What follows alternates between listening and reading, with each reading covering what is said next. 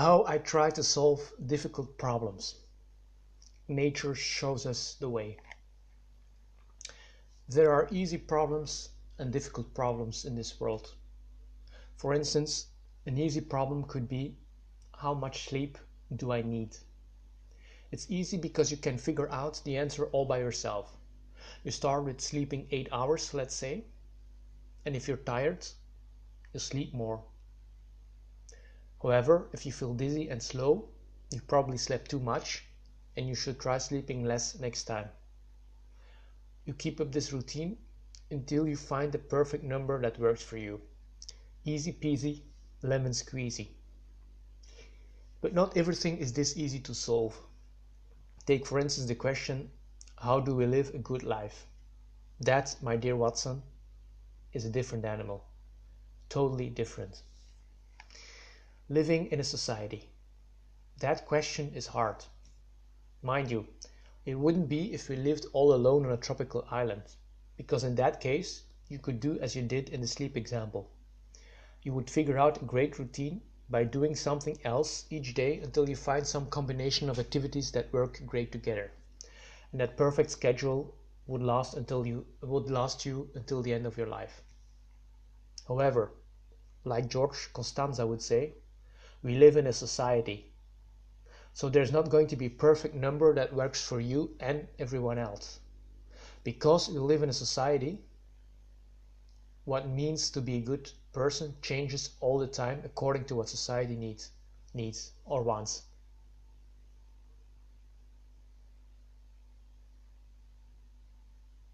So we need a different different approach. The perfect organism. And nature can help us with that because she had to come up with a way to survive on an inhospit- on inhospital- inhospitable planet. And the way she did it was not by coming up with one line form, life form at a time. No. She simply lets billion of billions of different life forms compete and cooperate with each other until a perfect solution comes up. That perfect solution has not yet shown up, although we humans like to think that we are it. We're stupid that way.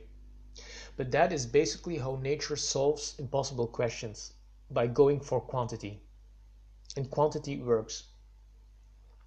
The wisdom of the crowd. And we learned from nature along the way. That's why we adopted her approach and solved or solve our most difficult problems in the same way now. Take, for instance, the insanely difficult problem of valuing a company. Nobody knows what Tesla, or any other company for that matter, is worth. So we let everyone decide what it's worth by floating its stock price in the open market.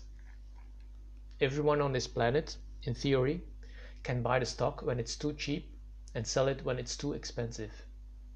We didn't exactly solve the valuation problem this way, but we approximated it. It's not an exact scientific value, but we know what the crowd thinks it's worth. That's something at least. This is how we humans solve most of our hard problems now, by going for quantity. By the way, I'm doing that too. One of my readers just made me realize that. I put out, put out all of my thoughts, thoughts, well, not all of them, of course, but a lot of them out there and see what the crowd thinks about them. After doing this for some time now, I'm starting to understand what it means to be a good human. My followers are making me better. An infamous person, I won't mention his name, once said, Quantity has its own quality. That is definitely true. I wouldn't know the answer on life's most difficult questions, but I know a great answer when I see one. And that right there, my friends, is 90% of the win. Thank you very much for listening to this.